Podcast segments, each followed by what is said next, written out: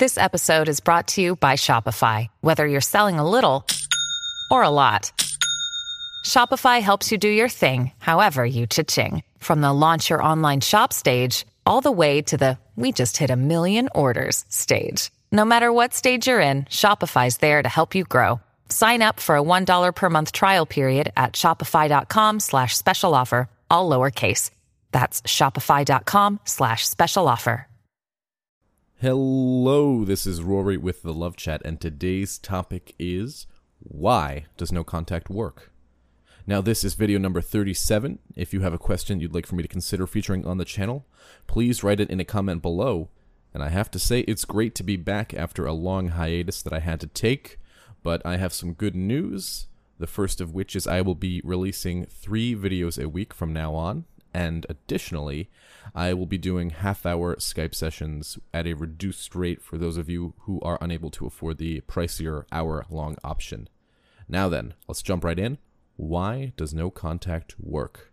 So basically, no contact, for those of you who do not know or who are new to the channel or the concept, is after you've been broken up with, you tell your ex that you do not agree with what's happening, and if it were up to you, you'd stay and work it out, but since you can't control them, you give them the simple answer of, give me a call if you change your mind and you'd like to work things out. The reason we do this is it leaves the door open for them. They are completely aware that they can contact you, and uh, the next time that they do contact you, now you know what it's for. You can then assume that they would like to work things out. If you don't, that's okay. It's not the end of the world. If they really want to talk to you, they're going to reach out anyway. This is just how humans act. After that, you go into a period of what's called no contact, which is basically you are not contacting your ex for any reason.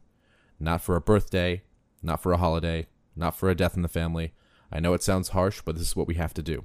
The reality is that the longer that we stay in contact with our ex, the harder it will be to get past them. And the other reason is that we want your ex to realize what life is like without you in it. We want your ex to feel the consequence of their actions. Because if you are sticking around after they've just broken up with you and they know that they can reliably call upon you at any point, what's the risk? What's the challenge? So it's not playing a mind game with them. You don't want to stick around and be their friend. What happens if they start dating somebody new and they ask you for advice? You're not going to want to deal with that. That's going to be painful, right? So, really, it's not that we're playing a mind game with them, it's that we're being truthful and honest with ourselves. I also urge you guys to think about no contact from a respect point of view. Your ex is fully aware that if they broke up with you, you didn't want it based on your reaction. You may have begged or pleaded, which, if you did, it's okay. It's not ideal, but it's okay. It's not the end of the world. Doesn't mean you're not going to get your ex back. But it makes them very aware and leaves no question in their mind that you did not want to be broken up with. And if they see that you are able to stay true to yourself, to your purpose, and not reach out to them, and not blow up their phone every five minutes, and not ask what they're doing in some vain attempt to think that you can just be their friend and try and get them to hang out when really you have ulterior motives going on. You earn respect from them. And if they respect you, they'll love you. But if your ex doesn't respect you, your ex will never love you. They are hand in hand. You need to respect your partner in order to love them.